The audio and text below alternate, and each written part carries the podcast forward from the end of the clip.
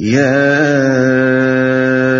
ايها الذين امنوا ليستاذنكم الذين ملكت ايمانكم والذين لم يبلغوا الحلم منكم ثلاث مرات ثلاث مرات من قبل صلاه الفجر وحين تضعون ثيابكم من الظهيره ومن بعد صلاه العشاء ثلاث عورات لكم ليس عليكم ولا عليهم جناح بعدهن طوافون عليكم بعضكم على بعض كذلك يبين الله لكم الآيات. والله عليم حكيم. اے لوگو، جو ایمان لائے ہو، لازم ہے کہ تمہارے مملوک اور تمہارے وہ بچے جو ابھی عقل کی حد کو نہیں پہنچے ہیں، تین اوقات میں اجازت لے کر تمہارے پاس آیا کریں۔ صبح کی نماز سے پہلے اور دوپہر کو جبکہ تم کپڑے اتار کر رکھ دیتے ہو اور عشاء کی نماز کے بعد۔ یہ تین وقت تمہارے لیے پردے کے وقت ہیں۔ ان کے بعد وہ بلا اجازت آئیں تو نہ تم پر کوئی گناہ ہے، نہ ان پر۔ تمہیں ایک دوسرے کے پاس بار بار آنا ہی ہوتا ہے۔ اس طرح اللہ تمہارے لیے اپنے ارشادات کی توضیع کرتا ہے اور وہ علیم و حکیم ہے۔ اے لوگو، یہاں سے پھر احکام شریعت کا سلسلہ شروع ہوتا ہے۔ بعید نہیں کہ سورہ نور کا یہ حصہ اوپر کی تقریر کے کچھ مدت بعد نازل ہوا ہو۔ تمہارے مملوک۔ جمہور مفسرین و فقہ کے نزدیک اس سے مراد لونڈیا اور غلام دونوں ہیں کیونکہ لفظ عام استعمال کیا گیا ہے۔ مگر ابن عمر اور مجاہد اس آیت میں مملوکوں سے مراد سے غلام لیتے ہیں اور لونڈیوں کو اس سے مستثنا کرتے ہیں۔ حالانکہ آگے جو حکم بیان کیا گیا ہے اس کو دیکھتے ہوئے اس تخصیص کی کوئی وجہ نظر نہیں آتی۔ تخلیے کے اوقات میں جس طرح خود اپنے بچوں کا اچانک آ جانا مناسب نہیں اسی طرح خادمہ کا بھی آ جانا غیر مناسب ہے۔ یہ امر متفق علیہ ہے کہ اس آیت کا حکم بالغ و نابالغ دونوں قسم کے مملوکوں کے لیے عام ہے۔ جو ابھی عقل کی حد کو نہیں پہنچے ہیں۔ دوسرا ترجمہ یہ بھی ہو سکتا ہے کہ بالغوں کا سا خواب دیکھنے کی عمر کو نہیں پہنچے ہیں۔ اسی سے فقہا نے لڑکوں کے معاملے میں احترام کو بلوغ کا آغاز مانا ہے اور اس پر سب کا اتفاق ہے۔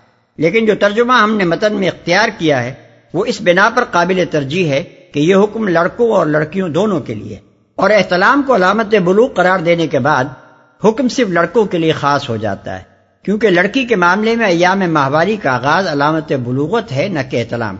لہذا ہمارے نزدیک حکم کا منشا یہ ہے کہ جب تک گھر کے بچے اس عمر کو نہ پہنچے جس میں ان کے اندر صنفی شعور بیدار ہوا کرتا ہے، وہ اس قاعدے کی پابندی کریں۔ اور جب اس عمر کو پہنچ جائے تو پھر ان کے لیے وہ حکم ہے جو آگے آ رہا ہے۔ پردے کے وقت ہیں۔ اصل میں لفظ اورات استعمال ہوا ہے اور فرمایا گیا ہے کہ یہ تین وقت تمہارے لیے اورات ہیں۔ عورت اردو میں تو صنف اناس کے لیے بولا جاتا ہے مگر عربی میں اس کے معنی خلل اور خطرے کی جگہ کے ہیں۔ اور اس چیز کے لیے بھی یہ لفظ بولا جاتا ہے جس کا کھل جانا آدمی کے لیے باعث شرم ہو یا جس کا ظاہر ہو جانا اس کو ناگوار ہو۔ نیز اس معنی میں بھی یہ مستعمل ہے کہ کوئی چیز غیر محفوظ ہو۔ یہ سب معنی باہم قریبی مناسبت رکھتے ہیں اور آیت کے مفہوم میں کسی نہ کسی حد تک سبھی شامل ہیں۔ مطلب یہ ہے کہ ان اوقات میں تم لوگ تنہا یا اپنی بیویوں کے ساتھ ایسی حالتوں میں ہوتے ہو جن میں گھر کے بچوں اور خادموں کا اچانک تمہارے پاس آ جانا مناسب نہیں ہے۔ لہذا ان کو یہ ہدایت کرو کہ ان تین وقتوں میں جب وہ تمہاری خلوت کی جگہ آنے لگے تو پہلے اجازت لے لیا کریں۔ نہ تم پر کوئی گناہ ہے، نہ ان پر۔ یعنی ان تین وقتوں کے سوا دوسرے اوقات میں نابالغ بچے اور گھر کے مملوک ہر وقت عورتوں اور مردوں کے پاس ان کے کمرے میں یا ان کے تخلیق کی جگہ پہ بلا اجازت آ سکتے ہیں۔ اس صورت میں اگر تم کسی نامناسب حالت میں ہو اور وہ بلا اجازت آ جائیں تو تمہیں ڈانٹ ڈپٹ کرنے کا حق نہیں ہے، کیونکہ پھر یہ تمہاری اپنی حماقت ہوگی کہ کام کاج کے اوقات میں اپنے آپ کو ایسی نامناسب حالت میں رکھو۔ البتہ اگر تخلیق کے مذکورہ بالا تین اوقات میں وہ بلا اجازت آ جائیں تو وہ قصوروار ہیں۔ اگر تمہاری تعلیم و تربیت کے باوجود یہ حرکت کریں۔ ورنہ تم خود گناہ گار ہو اگر تم نے اپنے بچوں اور مملوکوں کو یہ تہذیب نہیں سکھائی۔ بار بار آنا ہی ہوتا ہے۔ یہ وجہ ہے اس اجازت عام کی جو تین اوقات مذکورہ کے سوا دوسرے تمام اوقات میں بچوں اور مملوکوں کو بلا اجازت آنے کے لیے دی گئی ہے۔ اس سے اصول فقہ کے اس مسئلے پر روشنی پڑتی ہے کہ شریعت کے کام مسلحت پر مبنی ہیں اور ہر حکم کی کوئی نہ کوئی علت ضرور ہے خواہ وہ بیان کی گئی ہو یا نہ کی گئی ہو؟ وَإِذَا بَلَغَ الْأَطْفَالُ مِنكُمُ الْحُلُمَ فَلْيَسْتَأْذِنُوا كَمَا اسْتَأْذَنَ الَّذِينَ مِن قَبْلِهِمْ كَذَلِكَ يُبَيِّنُ اللَّهُ لَكُمْ آيَاتِهِ وَاللَّهُ عَلِيمٌ حَكِيمٌ اور جب تمہارے بچے عقل کی حد کو پہنچ جائیں تو چاہیے کہ اسی طرح اجازت لے کر آیا کریں جس طرح ان کے بڑے اجازت لیتے رہے ہیں۔ اس طرح اللہ اپنی آیات تمہارے سامنے کھولتا ہے اور وہ علیم و حکیم ہے۔ عقل کی حد کو پہنچ جائیں۔ یعنی بالغ ہو جائیں۔ جیسا کہ اس سے پہلے بیان کیا جا چکا ہے، لڑکوں کے معاملے میں احتلام اور لڑکیوں کے معاملے میں ایام ماہواری کا آغاز علامت بلوغ ہے۔ لیکن جو لڑکے اور لڑکیاں کسی وجہ سے دیر تک ان جسمانی تغیرات سے خالی رہ جائیں، ان کے معاملے میں فقہ کے درمیان اختلاف ہے۔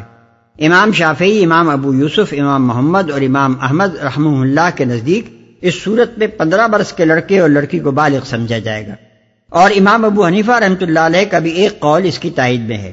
لیکن امام اعظم کا مشہور قول یہ ہے کہ اس صورت میں سترہ برس کی لڑکی اور اٹھارہ برس کے لڑکے کو بالغ قرار دیا جائے گا۔ یہ دونوں قول کسی نس پر نہیں، بلکہ فقیحانہ اشتہاد پر مبنی ہیں۔ لہذا ضروری نہیں ہے کہ تمام دنیا میں ہمیشہ پندرہ یا اٹھارہ برس کی عمر ہی کو غیر محترم لڑکوں اور غیر حائزہ لڑکیوں کے معاملے میں حد بلوغ مانا جائے۔ دنیا کے مختلف ملکوں میں اور مختلف زبانوں میں جسمانی نشو و نما کے حالات مختلف ہوا کرتے ہیں۔ اصل چیز یہ ہے کہ عموماً کسی ملک میں جن عمروں کے لڑکوں اور لڑکیوں کو احترام اور ایام ماہواری ہونے شروع ہوتے ہوں، ان کا اوسط فرق نکال لیا جائے۔ اور پھر جن لڑکوں اور لڑکیوں میں کسی غیر معمولی وجہ سے یہ علامات اپنے محتاط وقت پر نہ ظاہر ہوں، ان کے لیے زیادہ سے زیادہ محتاط عمر پر اس اوسط کا اضافہ کر کے اسے بلوغ کی عمر قرار دے دیا جائے۔ مثلا کسی ملک میں بالعموم کم سے کم بارہ اور زیادہ سے زیادہ پندرہ برس کے لڑکے کو احتلام ہوا کرتا ہو، تو اوسط فرق ڈیڑھ سال ہوگا۔ اور غیر معمولی قسم کے لڑکوں کے لیے ہم ساڑھے سولہ برس کی عمر کو سن بلوغ قرار دے سکیں گے۔ اسی قاعدے پر مختلف ممالک کے اہل قانون اپنے ہاں کے حالات کا لحاظ کرتے ہوئے ایک حد مقرر کر سکتے ہیں۔ پندرہ برس کی حد کے حق میں حدیث پیش کی جاتی ہے اور وہ ابن عمر رضی اللہ عنہ کی یہ روایت ہے کہ میں چودہ سال کا تھا جب غزوہ عہد کے موقع پر نبی صلی اللہ علیہ وسلم کے سامنے پیش ہوا اور آپ نے مجھے شریک جنگ ہونے کی اجازت نہ دی۔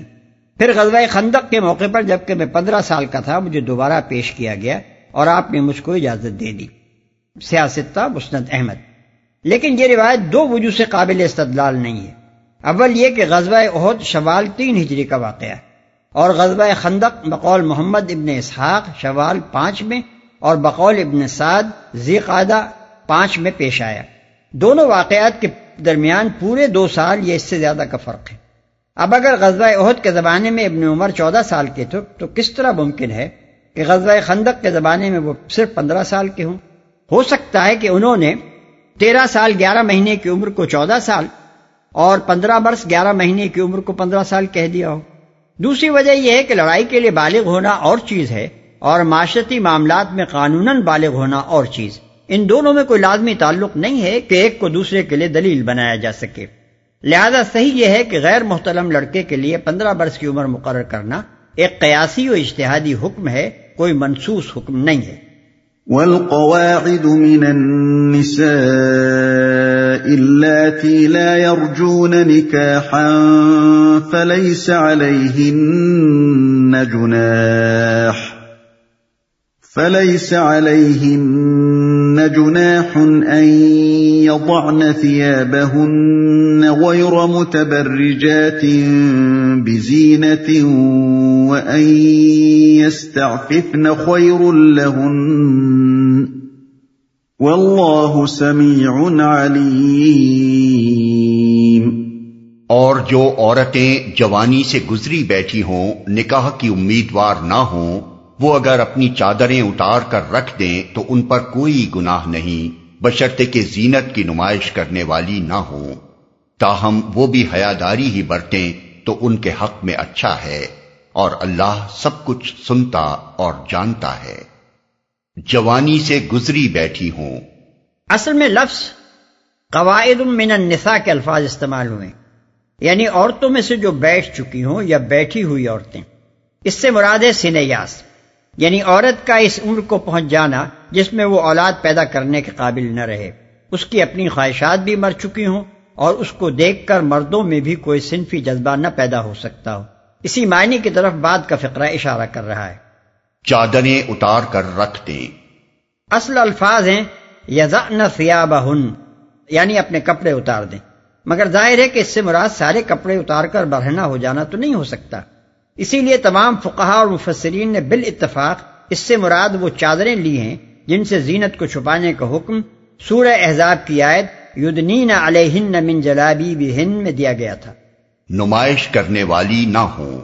اصل الفاظ ہیں غیر متبرجات بزینہ۔ زینت کے ساتھ تبرج کرنے والی نہ ہو تبرج کے معنی ہیں اظہار و نمائش کے۔ بارج اس کھلی کشتی یا جہاز کو کہتے ہیں جس پر چھت نہ ہو۔ اس معنی میں عورت کے لیے یہ لفظ اس وقت بولتے ہیں جبکہ وہ مردوں کے سامنے اپنے حسن اور اپنی آرائش کا اظہار کرے۔ بس آیت کا مطلب یہ ہے کہ چادر اتار دینے کی یہ اجازت ان بوڑھی عورتوں کو دی جا رہی ہے جن کے اندر بن ٹھن کر رہنے کا شوق باقی نہ رہا ہو اور جن کے صنفی جذبات سرد پڑ چکے ہوں۔ لیکن اگر اس آگ میں کوئی چنگاری ابھی باقی ہو اور وہ نمائش زینت کی شکل اختیار کر رہی ہو تو پھر اس اجازت سے فائدہ نہیں اٹھایا جا سکتا۔ ليس على الأعمى حرج ولا على الأعرج حرج ولا على المريض حرج ولا على أنفسكم ولا على أنفسكم أن تأكلوا من بيوتكم أو بيوت آبائكم أو بيوت أمهاتكم أو بيوت إخوانكم أو بيوت إخوانكم أو بيوت أخواتكم أو بيوت أعمامكم أو بيوت عماتكم أو بيوت أخوالكم أو بيوت أخوالكم أو بيوت خالاتكم أو ما ملكتم مفاتحه أو صديقكم ليس عليكم جناح أن تأكلوا جميعا أو أشتاتا فإذا دخلتم بيوتا فسلموا على أنفسكم تحية من عند الله مباركة طيبة. كذلك يبين الله لكم الآيات لعلكم تعقلون. کوئی حرج نہیں اگر کوئی اندھا یا لنگڑا یا مریض کسی کے گھر سے کھا لے اور نہ تمہارے اوپر اس میں کوئی مذائقہ ہے کہ اپنے گھروں سے کھاؤ یا اپنے باپ دادا کے گھروں سے یا اپنی ماں نانی کے گھروں سے یا اپنے بھائیوں کے گھروں سے یا اپنی بہنوں کے گھروں سے یا اپنے چچاؤں کے گھروں سے یا اپنی پھوپھیوں کے گھروں سے یا اپنے ماموؤں کے گھروں سے یا اپنی خالاؤں کے گھروں سے یا ان گھروں سے جن کی کنجیاں تمہاری سپردگی میں ہوں یا اپنے دوستوں کے گھروں سے اس میں بھی کوئی حرج نہیں کہ تم لوگ مل کر کھاؤ یا الگ الگ۔ البتہ جب گھروں میں داخل ہوا کرو تو اپنے لوگوں کو سلام کیا کرو۔ دعائے خیر اللہ کی طرف سے مقرر فرمائی ہوئی۔ بڑی بابرکت اور پاکیزہ۔ اس طرح اللہ تعالیٰ تمہارے سامنے آیات بیان کرتا ہے۔ توقع ہے کہ تم سمجھ بوجھ سے کام لوگے۔ اپنے دوستوں کے گھروں سے اس آیت کو سمجھنے کے لیے تین باتوں کا سمجھ لینا ضروری ہے۔ اول یہ کہ آیت کے دو حصے ہیں۔ پہلا حصہ بیمار، لنگڑے، اندھے اور اسی طرح کے دوسرے معذور لوگوں کے بارے میں ہے۔ اور دوسرا عام لوگوں کے بارے میں۔ دوم یہ کہ قرآن کی اخلاقی تعلیمات سے اہل عرب کی ذہنیت میں جو زبردست انقلاب واقع ہوا تھا، اس کی وجہ سے حرام و حلال اور جائز و ناجائز کی تمیز کے معاملے میں ان کی حص انتہائی نازک ہو گئی تھی۔ ابن عباس رضی اللہ عنہ کے بقول اللہ تعالیٰ نے جب ان کو حکم دیا کہ لا تاکلوا اموالکم بینکم بالباطل یعنی ایک دوسرے کے مال ناجائز طریقوں سے نہ کھاؤ، تو لوگ ایک دوسرے کے ہاں کھانا کھانے میں بھی سخت احتیاط برتنے لگے تھے۔ حتیٰ کہ بالکل قانونی شرطوں کے مطابق صاحب خانہ کی دعوت و اجازت جب تک نہ ہو، وہ سمجھتے تھے کہ کسی عزیز یا دوست کے ہاں کھانا بھی ناجائز ہے۔ سوم یہ کہ اس میں اپنے گھروں سے کھانے کا جو ذکر ہے، وہ اجازت دینے کے لیے نہیں، بلکہ یہ ذہن نشین کرنے کے لیے ہے۔ کہ اپنے عزیزوں اور دوستوں کے ہاں کھانا بھی ایسا ہی ہے جیسے اپنے ہاں کھانا۔ ورنہ ظاہر ہے کہ اپنے گھر سے کھانے کے لیے کسی اجازت کی ضرورت نہ تھی۔ ان تین باتوں کو سمجھ لینے کے بعد آیت کا یہ مطلب واضح ہو جاتا ہے کہ جہاں تک معذور آدمی کا تعلق ہے، وہ اپنی بھوک رفع کرنے کے لیے ہر گھر اور ہر جگہ سے کھا سکتا ہے۔ اس کی معذوری بجائے خود سارے معاشرے پر اس کا حق قائم کر دیتی ہے۔ اس لیے جہاں سے بھی اس کو کھانے کے لیے ملے، وہ اس کے لیے جائز ہے۔ رہے عام آدمی تو ان کے لیے ان کے اپنے گھر اور ان لوگوں کے گھر جن کا ذکر کیا گیا یکساں ہیں۔ ان میں سے کسی کے ہاں کھانے کے لیے اس طرح کی شرطوں کی کوئی ضرورت نہیں ہے کہ صاحب خانہ باقاعدہ اجازت دے تو کھائیں، ورنہ خیانت ہوگی۔ آدمی اگر ان میں سے کسی کے ہاں جائے اور گھر کا مالک موجود نہ ہو اور اس کے بیوی بچے کھانے کو کچھ پیش کریں تو بے تکلف کھایا جا سکتا ہے۔ جن رشتے داروں کے نام یہاں لیے گئے ہیں، ان میں اولاد کا ذکر اس لیے نہیں کیا گیا کہ آدمی کے اولاد کا گھر اس کا اپنا ہی گھر ہے۔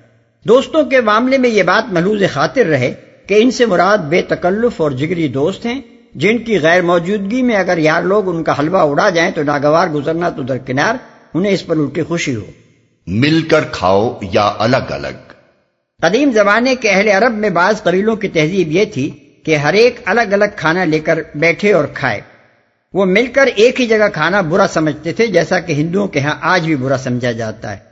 اس کے برعکس بعض قبیلے تنہا کھانے کو برا جانتے تھے، حتیٰ کہ فاقہ کر جاتے تھے اگر کوئی ساتھ کھانے والا نہ ہو۔ یہ آیت اسی طرح کی پابندیوں کو ختم کرنے کے لیے۔